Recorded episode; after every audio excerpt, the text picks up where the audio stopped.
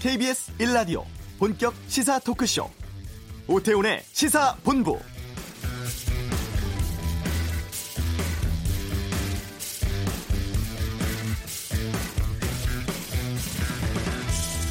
(21대) 총선 (5개월) 앞으로 다가온 가운데 정치권이 본격적인 선거 채비에 들어가는 모습입니다.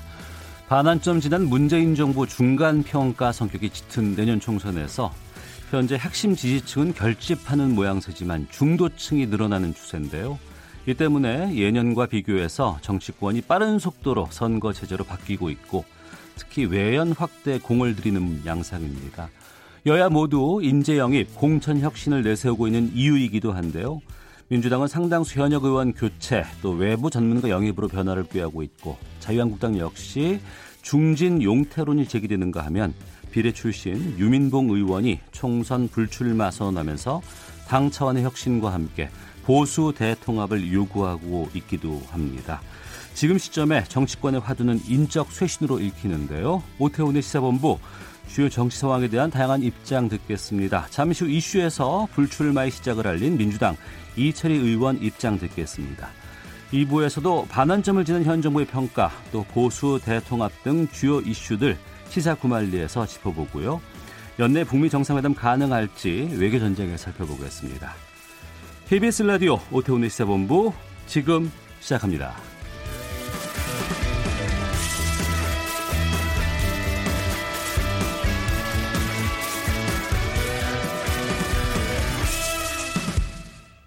네, 이 시각 가장 핫하고 중요한 뉴스들 정리해 드립니다. 방금 뉴스 KBS 보도본부 박찬영 기자 나오셨습니다. 어서 오세요. 네, 안녕하세요. 아, 문재인 대통령 임기 후반기 맞고 있습니다. 첫 공식 일정으로 수석 보좌관 회의, 수보 회의 주재하죠. 네, 오후 2시에 여민관에서 수석 보좌관 회의 주재합니다. 예. 임기 후반 첫 수보 회의니까 당연히 어, 수석 보좌관들 마음가짐 다지는 그런 말을 할 것 같고요. 사실 어제 그 청와대 세 명의 실장이 동시에 기자간담회를 했거든요. 이때 말을 종합해 보면 어, 문재인 대통령이 임기 후반기 어떻게 국정을 이끌어 나갈지를 엿볼 수 있을 것 같습니다. 어제 네. 그 노영민 대통령 비서실장이 스스로 이제 청와대에서 평가하기를 지난 2년 지난 2년 반 동안에 문재인 정부 집권 전반기는 대한민국의 틀을 바꾸는 전환의 시기였다. 남은 기간은 이를 토대로 새로운 대한민국을 향해 도약해야 한다. 성과로 평가받겠다. 네. 아, 이런 말을 했습니다. 이 성과로 평가받는다는 게 그동안 특히 경제 분야 그리고 공정사회 분야에서 이제 불만의 목소리가 많았습니다. 특히 자이든 타이든 그 경제 분야에서는 어떤 변화를 꾀하려는 시도는 있었지만 이 성과물이 뚜렷하게 나타나질 않았었고요. 공정사회 분야는 오히려 논란이 일기도 했었죠. 문재인 대통령도 어제 그 여야 5당 대표 초청 만찬에서 그 현안 논의를 했다고 하는데 아, 여야정 어, 협의체를 복원하자는 제안을 했다고 해요. 그거는 이제 하반기 협치를 협치의 정치를 다시 보여주겠다 이런 뜻으로 보여지고요. 1차 관건이 이제 패스 트랙입니다.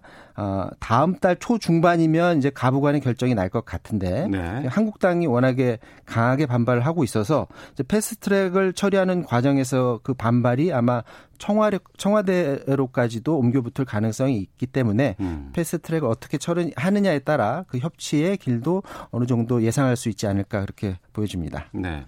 내년 총선에서 이제 인물에 대한 이슈가 상당히 좀 주목되고 있는 상황인데 보수 정당에서 진보 정당으로 옮겼습니다. 이주민 출신 여성 이자스민 전 국회의원이 정의당에 입당식 가졌죠. 네, 오늘 했습니다. 그 보수인 전 새누리당 비례대표 의원을 진보 정당인 정의당에 그러니까 입당시켰다는 것 자체가 큰 이슈였는데 네. 이자스민 전 의원 영입 하나로 정의당은 이주민 문제 그리고 다문화 문제 이 이슈를 모두 한 번에 가져갔습니다. 오늘 공식 입당식을 했는데 이주민 인권특별위원장으로 임명됐고요.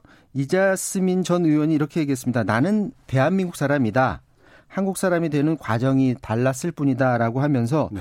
고 노회찬 의원이 했던 말을 상기시키면서 어 이슈를 던졌습니다. 뭐냐면 노회찬 전 의원이 당대표 수락 연설할 때 6411번 버스를 아십니까라는 그런 명연설을 했었죠. 새벽 첫차 버스. 그렇죠. 예. 서울시 구로구에서 출발해서 강남 거쳐서 개포동 주공 2단지까지 가는데 매일 새벽 4시에 자리가 만 원이다. 그리고 바닥에까지 아주머니들이 앉아서 갈 정도다. 근데 그 버스를 타고 가는 사람들을 우리 사회는 잘 모른다. 음. 거기에 앉아서 가시는 분들 바로 우리 사회 빈민들, 저소득층, 그리고 비정규직 분들인데 우리 사회에서 고단하게 살고 있는 삶을 얘기했었는데 이자스민 전 의원이 이 얘기를 했습니다. 6411번 버스가 지나가는 그 경로 네. 구로 대림 영등포가 있는데 바로 서울에서 가장 이주민들이 많이 모여서 사는 곳이 바로 그곳이다. 음. 그러니까 고 노회찬 저, 어, 의원이 얘기했던 네. 그런 고단한 삶을 사는 그 분들이 바로 이주민들인데 심상정 대표가 이주민 문제에 적극적으로 나서겠다라고 본인에게 이제 약속을 했다고 하면서 본인도 그를 믿고 정당, 아, 정의당에 입당한다 이렇게 말을 했고요. 그동안 그 어느 정당보다 이 소수자 이주민 문제에 관심이 많았던 게 바로 정의당인데 이번 이자스민 전 의원 영입 통해서 총선에서 이주민 소수자 문제 이슈를 선점했고 또 표를 얻는데도 아마 큰 힘을 받을 수 있을 것 같습니다. 정의당의 이번 영입 지켜본 민주당하고 한국당 다음번 인재 영입 때 어떻게 새, 어, 새로운 인물을 뽑아야 되는 건지 특히 참신한 인물이 얼마나 중요한지 깨닫는 계기가 됐을 것 같습니다. 네. 어, 세월호 특별수사단이 오늘 공식적인 업무에 들어가죠? 네. 아, 2014년 4월 16일 그때 이제 세월호 참사가 발생했는데 네. 5년 7개월 만에 공식 출범했습니다. 특수단 단장을 맡은 사람이 임관혁 서울지검 안산지청장인데 오늘 현판식은 하지 않는다고 하고요. 본격적인 아, 수사에 들어갑니다. 다만 오후 2시에 특별수사임하는 입장을 간단하게 밝힐 예정입니다. 잘 모르시는 분들은 이제 이런 생각할 수 있습니다. 아니 그동안 기억해 보면 굉장히 많은 수사 조사 했던 것 같은데 왜또 네. 하냐라고 생각하는 분들이 있을 것 같은데 사실 그동안 여섯 차례 수사하고 조사를 했는데 처벌받은 사람은 해경 간부 한 명이고 특히 이 조사위 같은 경우는 수사권이 없다 보니까 제대로 조사가 이루어지질 못했었고요. 네. 또 조사 방해하려는 그런 시도도 있었죠. 2015년 세월호 특별조사위원회 특조위 있었고 2017년에 세월호 선차, 선체조사위원회 그것도 위원회입니다. 아, 제대로 진실이 예, 드러나지 못했었는데 2018년에 그 사회적 참사 특별조사위가 조사를 벌여서 지난달에 구조 수색 중간 조사 결과를 발표했었습니다. 그렇습니다. 그때 당시에 헬기로 수송했으면 학생 한 명의 목숨을 살릴 수도 있었는데 당시 해경 고위 간부가 헬기를 타고 가는 바람에 어, 어쨌거나 그 학생이 목숨을 잃게 된 그 과정을 폭로를 했었죠. 이 점도 이제 특수단이 수사를 한다고 합니다. 아, 특별수사단은 참사 원인에서부터 구조 같은 일련의 대응 과정, 이후 조사위의 조사 방해 의혹, 이거 다 들여다 본다고 하고요. 검사 8명이 대대적으로 투입이 되는데, 이제 문제는 검찰에 대한 불신이 국민들이 크다는 겁니다. 네. 이번에는 그럼 제대로 조사할까라는 생각도 하는 분들이 계시는데 실제로 그 임관혁 단장이 이명박 박근혜 정부 때 이 시민단체가 정치 검사로 분류했던 인물이, 인물이기도 하거든요. 어.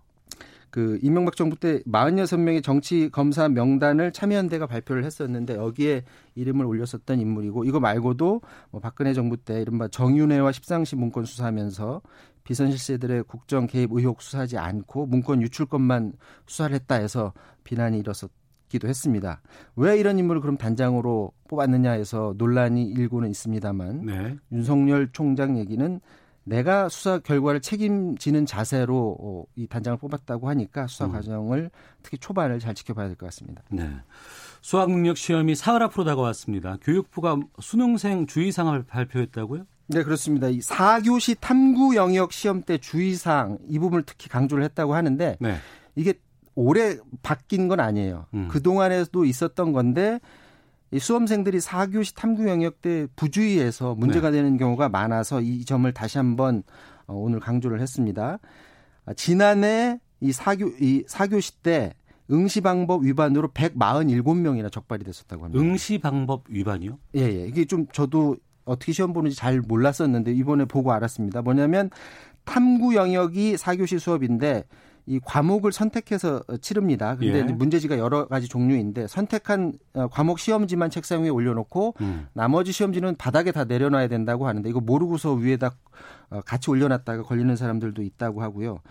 또 어, 미리 대기하는 시간에 자습이나 답안지를 이렇게 미리 체크를 하면 안 되는데 이제 저희 이제 성인 같은 경우에도 이제 토익 시험 같은 거 보면은 시간 줄이기 위해서 미리 문법 문제 미리 풀어서 체크하고 그러는 경우가 간혹 있는데 네. 이 수능 시험에서는 이게 굉장히 엄격하다고 합니다. 근데 이거 다 표시하다가 걸리는 사람들도 있다고 합니다. 그래서 음.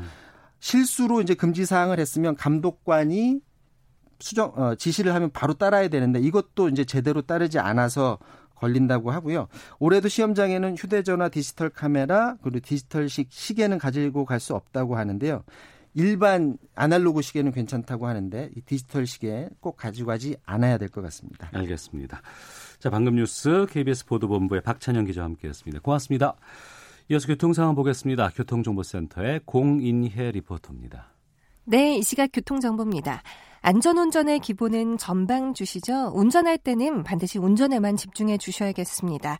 광주 원주고속도로 원주 쪽 작업 구간에서 사고가 있었습니다. 지정 2터널 부근이고요. 화물차 관련 추돌 사고 지금 막 정리됐지만 지금도 2차로에서는 시설물 보수 작업이 계속되면서 뒤로 3km 구간이 막혀 있고요.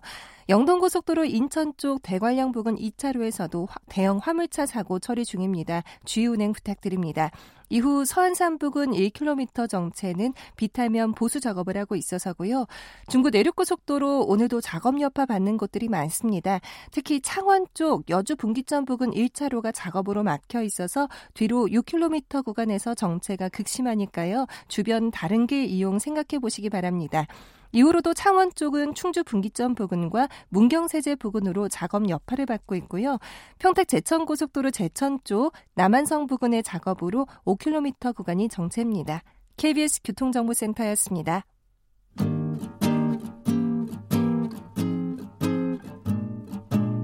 KBS 1라디오 오태훈의 시사본부 여러분의 참여로 더욱 풍성해집니다. 방송에 참여하고 싶으신 분은 문자 9730번으로 의견 보내주세요. 짧은 문자는 50원, 긴 문자는 100원의 정보 이용료가 붙습니다. 애플리케이션 콩과 마이케이는 무료고요. 시사본부는 팟캐스트와 콩, KBS 홈페이지를 통해 언제나 다시 들으실 수 있습니다. 많은 참여 부탁드려요. 네, 앞서 총선의 화두가 인적 쇄신이라고 어, 전망된다고 말씀드렸습니다. 아, 한달 전이었습니다. 내년 총선에 불출마하겠다고 선언을 하셨습니다. 정치 평론으로도 상당히 유명하신 분이죠. 더불어민주당 이철희 의원 자리하셨습니다. 어서 오세요. 네, 안녕하십니까? 예. 지난달 10월 15일에 네. 불출마 선언을 네. 하셨어요. 네. 갑작스럽게 하셨어요. 네. 많은 분들이 좀 놀라시기도 했고 왜 이렇게들 많이들 물어보시던데 먼저 선언한 이후에 어떻게 지내고 계세요? 선언한 이후에 좀 바쁘게 지냈습니다. 네. 그러니까 왜 불출마를 했는지 음. 묻는 질문들이 많아서 네. 거기 응답도 좀 했고요.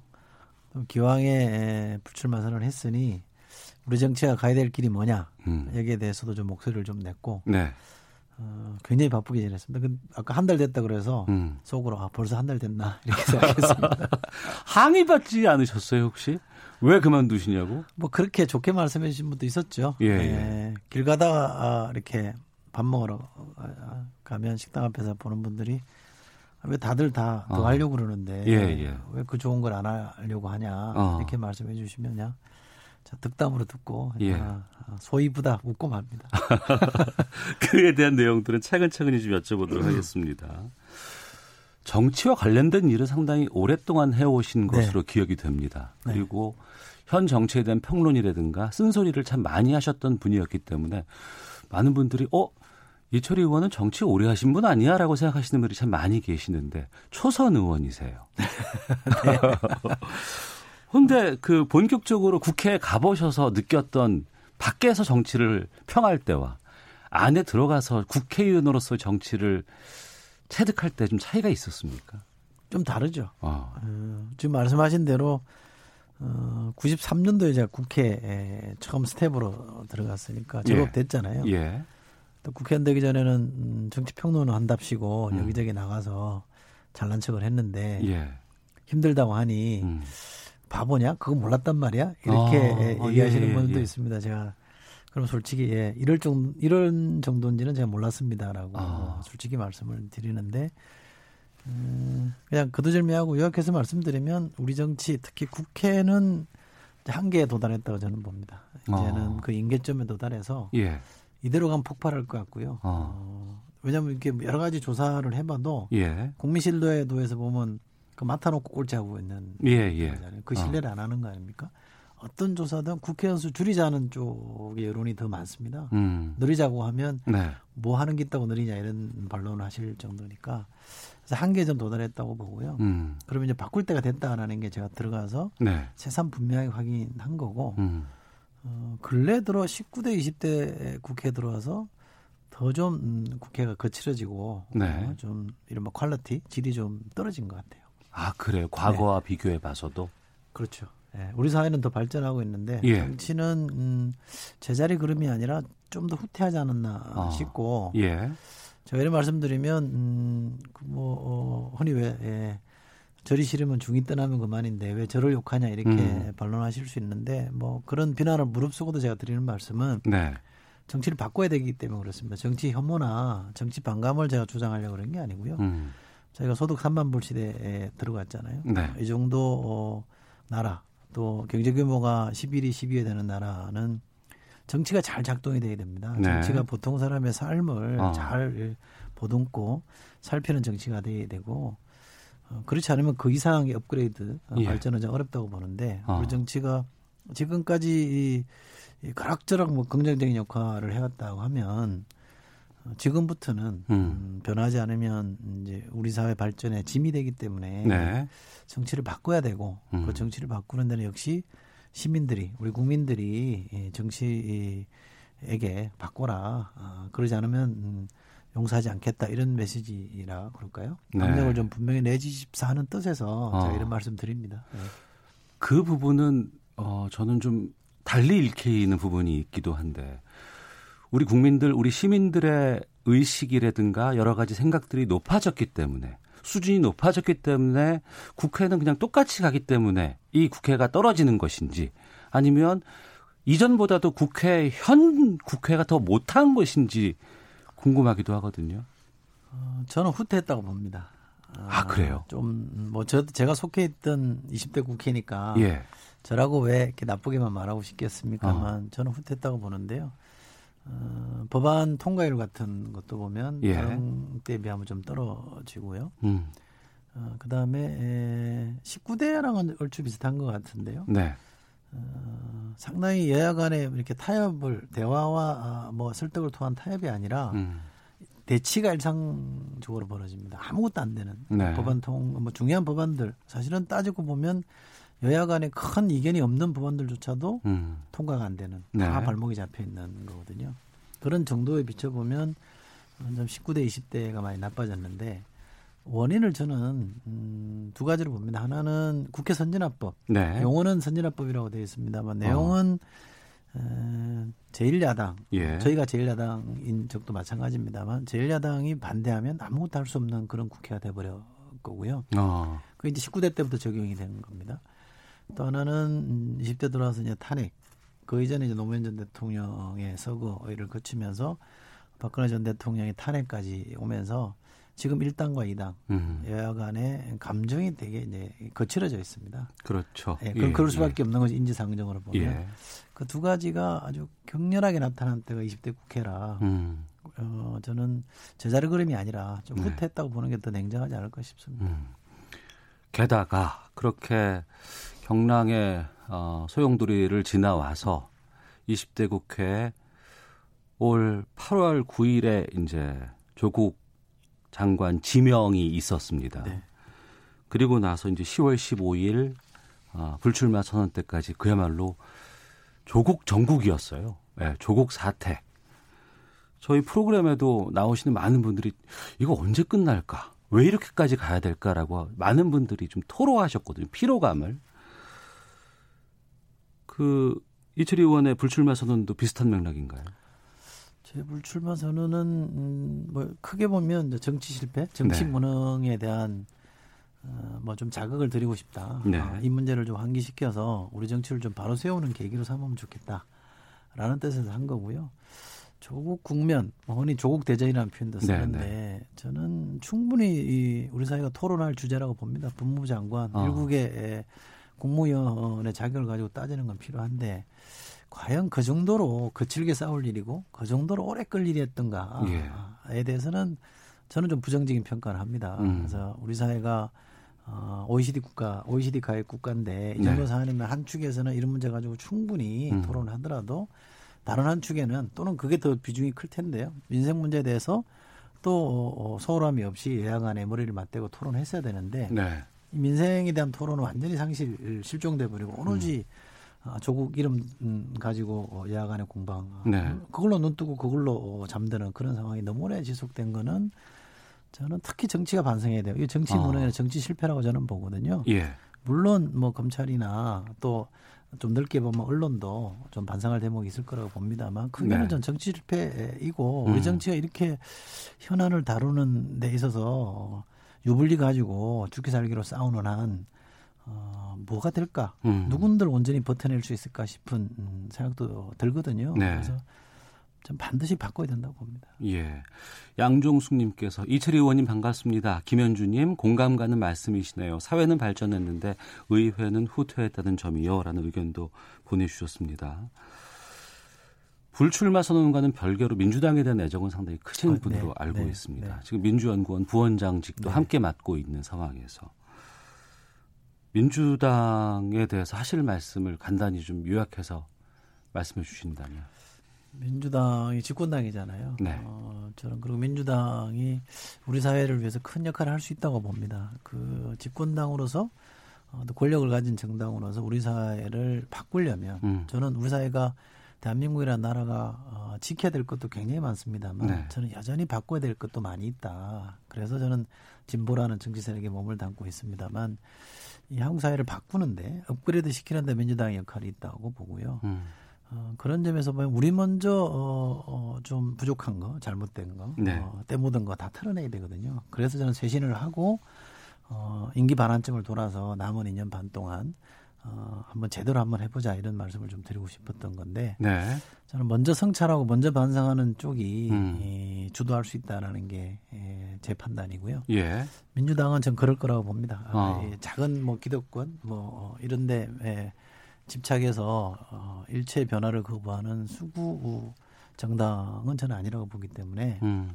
변화에 과감하게 좀 담대하게 예, 임하고 어, 기왕에 그럴 거면 보다 적극적으로 변화를 주도하자라는 네. 게제 생각이고요. 그 출발점이 쇄신이라고 봤습니다. 예. 자, 더불어민주당 이철희 의원과 함께 오태훈의 시사본부 말씀 나누고 있습니다. 유튜브에서 일라디오 혹은 시사본부 검색하시면 영상으로도 확인하실 수 있고요. 저희가 스튜디오를 좀 리모델링을 좀 했는데 아, 이철희 의원의 모습도 영상으로 확인하실 수 있습니다. 전반적인 좀 정치 지형도 좀 질문을 네. 좀 드려보도록 하겠습니다. 2022년에 이제 대선이 네. 있습니다. 현재 뭐 언론에서 여러 인물들에 대해서 이제 뭐 올려놓고 평가도 하기도 하고 하는데 대선 주자 현재 선호도 1위는 이낙연 총리거든요. 네. 총선에 복귀해야 된다고 보시는지 어떻게 하는 것이 좋다고 보세요? 저는 총선의 역할을 해야 된다고 봅니다. 어. 아, 본인도 뭐 어, 자기 대선에 나갈 뜻이 분명하다고 제가 알고 있고 예. 지금 어, 전체 후보군 중에 지지율이 1위라면 총선거, 어, 국회의원 선거를 통해서 한번 저는 검증받는 게 좋다고 보고요. 음. 또 거기서 리더십을 발휘해서 네. 성과를 거두는 모습을 보여주는 게 음. 저는 좋다고 봅니다. 예. 가만히 이렇게 숨죽이고 있다가 어. 이른바 보신주의에 빠져서 일체 어떤 책임질 만한 일을 안 하고 있다가 대선 임박해서 불쑥 나타나는 거는 음. 그렇게 해서 대통령 된 전례도 없을 뿐더러 네. 어, 좋은 태도는 저는 아니라고 보고요. 어, 이번 총선에서는 이낙연 총리가 어, 당으로 와서 당의 얼굴로서 총선을 치르는 게 전 좋다고 봅니다. 음. 어제 노영민 비서실장이 어, 놓아 놓아드려야 될 분들에 대해서 얘기를 했어요. 이낙연 총리 외에도 또 있습니까? 안에? 글쎄요, 제가 내, 내밀한 사정은 모르겠습니다만. 예. 당의 입장에서 봤을 땐 저런 분들이 와서 총선의 역할을 해줬으면 좋겠다라는 분이. 더 있죠. 예. 어, 제가 판단해 보면 어. 당 지도부는 어떻게 보는지 모르겠습니다만 제 예. 판단으로는 더 있으신 것 같고요. 어. 어, 노영민 실장께서는 당에서 요청을 하고 예. 본인이 동의하면 보내드리겠다 이런 건데 두 가지 조건이 맞아야 되는 거잖아요. 어. 재산 본인 생각과 상관없이 당으로서는 저런 분들이 나가면 좋겠다라는 분들이 저는 제법 있다고 봅니다. 예. 근데 이 조국 그야말로 대전 이후에 장관 자리라든가 총리 자리를 누가 갈까라는 고민들이 상당히 좀 많이 있는 것 같아요. 맞습니다.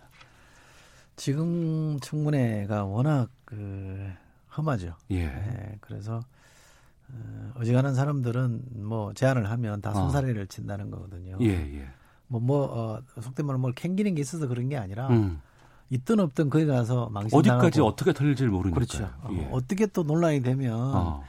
어, 망신 당할지도 모르기 때문에 아예 뭐 어, 내가 속된 말로 내가 뭔 영화를 보겠다고 음. 그길 떠나가냐 이렇게 말씀하신 분이 많다고 해요. 네. 저희 국회의원들끼리도 음. 뭐 누가 시키지도 않, 습니다만 술 한잔 먹으면 하는 얘기가 아이고 저런 데는 우리도 안 나가지 이런 얘기 할 정도니까 아이고, 예, 예. 지금은 인사청문회가 좋은 인사를 하는데 걸림돌이 되고 있거든요. 아. 그러면 어, 이제 여야가 다 공수가 바뀌어왔기 때문에 다 사정을 아는 거 아닙니까? 음. 역지사지 해보면 21대부터는 좀 바꿔보자라는데 합의를 해서 네. 좀 고쳤으면 좋겠습니다. 알겠습니다. 네. 윤미경님, 정치가 경제의 발목을 잡는 현실에서 서민들만 힘들어집니다. 요즘 정치가 개탄스럽습니다. 6612번 쓰시는 분께서 의회 정치가 잘 되려면 여당이 야당 탓하지 말고 잘하면 됩니다라는 의견도 주셨고 네. 5754님, 식물국회 국회를 탈피하려면 국회 선진화법 바꿔야 합니다. 폐기해야 합니다. 이것이 오히려 국회 발목 잡는 역할을 합니다라는 여러 의견도 보내주고 계십니다. 더불어민주당 이철희 의원과 함께 현 정치 현안에 대한 입장 듣고 있습니다. 헤드라인 뉴스 듣고 계속해서 말씀 이어가도록 하겠습니다. 문재인 대통령이 지난 8일 김호수 법무부 차관으로부터 검찰개혁 추진 경과 및 향후 계획에 대한 보고를 받고 국민이 체감할 수 있는 검찰개혁을 지시했습니다. 고민정 청와대 대변인은 지난 8일 문재인 대통령이 청와대에서 주재한 공정사회를 향한 반부패 정책 협의회에서 윤석열 검찰총장이 공정사회 기조에 적극적으로 임하겠다는 의지를 밝혔다고 말했습니다. 더불어민주당 이인영 원내대표는 사법개혁 법안과 선거법 개정안 협의를 위한 여야 협상과 관련해 이번 주에는 어떤 형태로든 간에 패스트 트랙에 대한 깊은 논의들이 이루어져야 한다고 말했습니다. 자유한국당 나경원 원내대표는 집권 후반기를 맞은 문재인 대통령과 청와대 참모들을 향해 낭떠러지로 향하는 고속도로임을 알고도 엔진을 더 세게 밟겠다는 것이라며 이대로 간다면 도약이 아닌 몰락만 있을 것이라고 말했습니다. 지금까지 라디오 정보센터 조진주였습니다.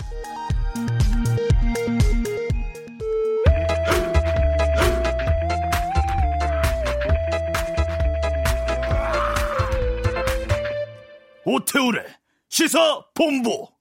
네, 더불어민주당 이철희 의원과 함께 말씀 나누고 있습니다. 내년 4월 15일이 21대 총선 네. 일입니다. 지금 공천 기준, 뭐 인적 쇄신 이런 얘기들 참 많이 나오는데 민주당은 내년 총선 준비 위해서 어떤 것들 좀 바꿔야 된다고 고려해야 된다고 보세요? 음, 이제 기억하실지 모르겠는데요. 예. 4년마다 열리는 총선 그때마다 물갈이가 되고 있었습니다. 예. 어, 많을 때는 한 50% 넘을 때도 있고요. 뭐 40%에서 50% 정도 물갈이를 합니다. 300명 국회의원 중에 한 150명 언저리에서 다 뉴페이스 신인들이 등장을 하는데 음. 4년마다 많이 바꿔봤는데 정치가 좋아졌다는 평가를 못 받거든요. 네. 그러면 기본적으로 물갈이가 꼭 답이냐라는 것에 대해서는 이제는 반문할 때가 됐다고 생각합니다. 이른바 어. 물갈이가 아니라 판갈이를 좀 해야 됩니다. 제도와 구조를 좀 바꿔야 되는 예, 예, 예. 아, 판을 바꿔야 된다. 네, 예, 그래서 어, 일하는 국회를 만들어 놔야 누가 가도 일을 하게 되는 거지. 음. 일을 안 하게 되는 국회, 국회인데 멀쩡한 사람이 간들 일을 하겠냐는 거죠. 네. 그래서 판가리가 저는 우선 더 큰 숙제인 것 같고요. 그럼에도 불구하고 물갈이는 좀 해야 되는데 왜냐하면 지금 4년마다 하는 물갈이는 되게 어떻게 하는지 이제 기억해 보시면 이른바 스펙 좋은 사람들을 많이 합니다. 어. 그죠? 예, 예. 그다음에 인지도가 있는 사람들. 그렇죠. 알려진 사람들. 예. 또 그런 사람들이 나가야 당선이 되니까 아. 정당으로서야 말수 없이 그렇게 하는 측면도 있긴 합니다만 결과적으로 스펙 좋고 음. 인지도 높은 사람을 공천했는데 네. 그 사람들이 과연 정치를 잘하느냐? 음. 꼭 그런 것 같지는 않습니다. 그래서 네. 저는 그런 거 보지 말고 음. 우리 삶의 현장에서 어, 부딪히는 사람, 부대끼면서 뭔가 풀어보려고 애쓰는 사람, 네. 또 어떤 음, 누군가를 대변하고 대표해 줄 수 있는 사람들을 발탁하면 좋겠다라고 음. 제 생각이고 그럼 그런 사람이 들어와서 열심히 한 번 또는 두 번 하고 또 자기 삶의 현장으로 돌아가게 하면 되는 거거든요. 그래 그런 점이 우선은 전제가 되면 좋겠고요. 네. 그 중에서 특히 저는 한국 정치가 좀 젊어지면 좋겠다라고 생각합니다. 워낙 어. 어 저부터도 이제 에, 에, 꼰대 세대 비슷하게 돼가니까 음. 새로운 변화에 익숙하지 않거든요. 네. 그런데 한국 사회는 전 세계는 지금 4차 산업혁명이든 음. 새로운 시대로 완전히 이제 급속하게 바뀌고 있잖아요. 그러면 이 시대 호흡을 따라갈 수 있는 사람은 젊은 세대입니다. 그래서 네. 저는 20대, 30대를 좀 대거 발탁해보자라는 어. 문제 제기를 계속하고 있는데 예. 20대, 30대는 이제 에, 알려지기가 덜 알려진 사람이니까 지역구 공천하면 잘 안 돼요. 그렇죠. 지역구로 네. 나서면 쉽지 않겠죠. 그렇죠. 그래서 어, 저는 음, 이분들이 진입할 수 있는 통로로 비례대표제를 아. 좀 활용해서 음. 지금은 이제 절반을 여성을 하게 돼 있는데 역시 절반 정도를 20, 30대로 하자. 음. 여성이면서 뭐 20, 30대인 사람들까지 2중, 3중으로 이런 정체성을 가진 사람들 하면 정당의 의지만 있으면 저는 할 수 있다고 생각하고요. 네. 지금은 이제 47명입니다. 비례대표가. 음. 어, 지금 패스트트랙 올라가 있는 선거법은 75명이잖아요. 예. 얼추 어, 어, 계산해도 각 정당들의 의지만 가지면 한 2, 30명은 어, 좋게 들어올 수 있거든요. 음. 그럼 이분들이 집단적으로 그 세대의 이해관계를 대변하는 목소리, 새로운 시대에 걸맞는 새로운 문제제기, 새로운 발상들을 자꾸 토해내면 네. 한국 정치가 많이 달라질 거라고 생각하고요. 예. 자식 같은 음, 아이들 앉혀 있는데 맞은편에 앉아 있는데 사태지라고 싸우지는 않을 거라고 저는 생각합니다. 아 국회에 상황이 좀 바뀔 수도 있겠군요. 그렇죠. 젊은 친구들이 아 왜 그걸 그렇게 얼굴 붉히고 싸우십니까 얘기하면 아. 그것만한 자극이 없을 거라고 생각해서 저는 20, 30대가 한 20, 30명만 국회에 들어오면 음. 한국 정치를 엄청나게 바꿀 거라고 어, 기대하고 있습니다. 알겠습니다. 현 정부가 어제로 반환점을 네. 지났습니다. 어젯밤 청와대에서 문재인 대통령 또 5당 대표들이 모여서 어, 여야정 협의체에 대해서 여러 가지 논의도 했다고 하는데 어제 그 자리는 어떻게 보셨는지 여야정 협의체 제대로 된 기능 기대해도 되는 건지 정치가 당연히 보여주, 보여줘야 될 모습을 오래간만에 보여줄 거죠. 아. 여야정 국정협의체가 작년 8월에 가동되고 지금 한 거 아닙니까? 1년도 네. 훌쩍 넘었잖아요. 그 처음에 작년 8월 할 때는 분기마다 하자 그랬는데 네. 그 약속은 주의 조각이 된 거고요. 음. 정치라는 게 에, 내가 옳다고만 하면 정치가 저는 필요 없다고 봅니다. 네. 생각이 다른 사람끼리 토론과 수기 이런 걸 통해서 타협안을 만들어내는 게 정치라고 하면 저런 모습 대통령과 오당 대표가 모이는 모습은 매주 봐도 저는 전혀 이상하지 않은 어. 게 정치의 일상이어야 되는데 예. 지금은 거의 못 보잖아요. 너무 어. 오래간만에 보니까 반갑고. 예.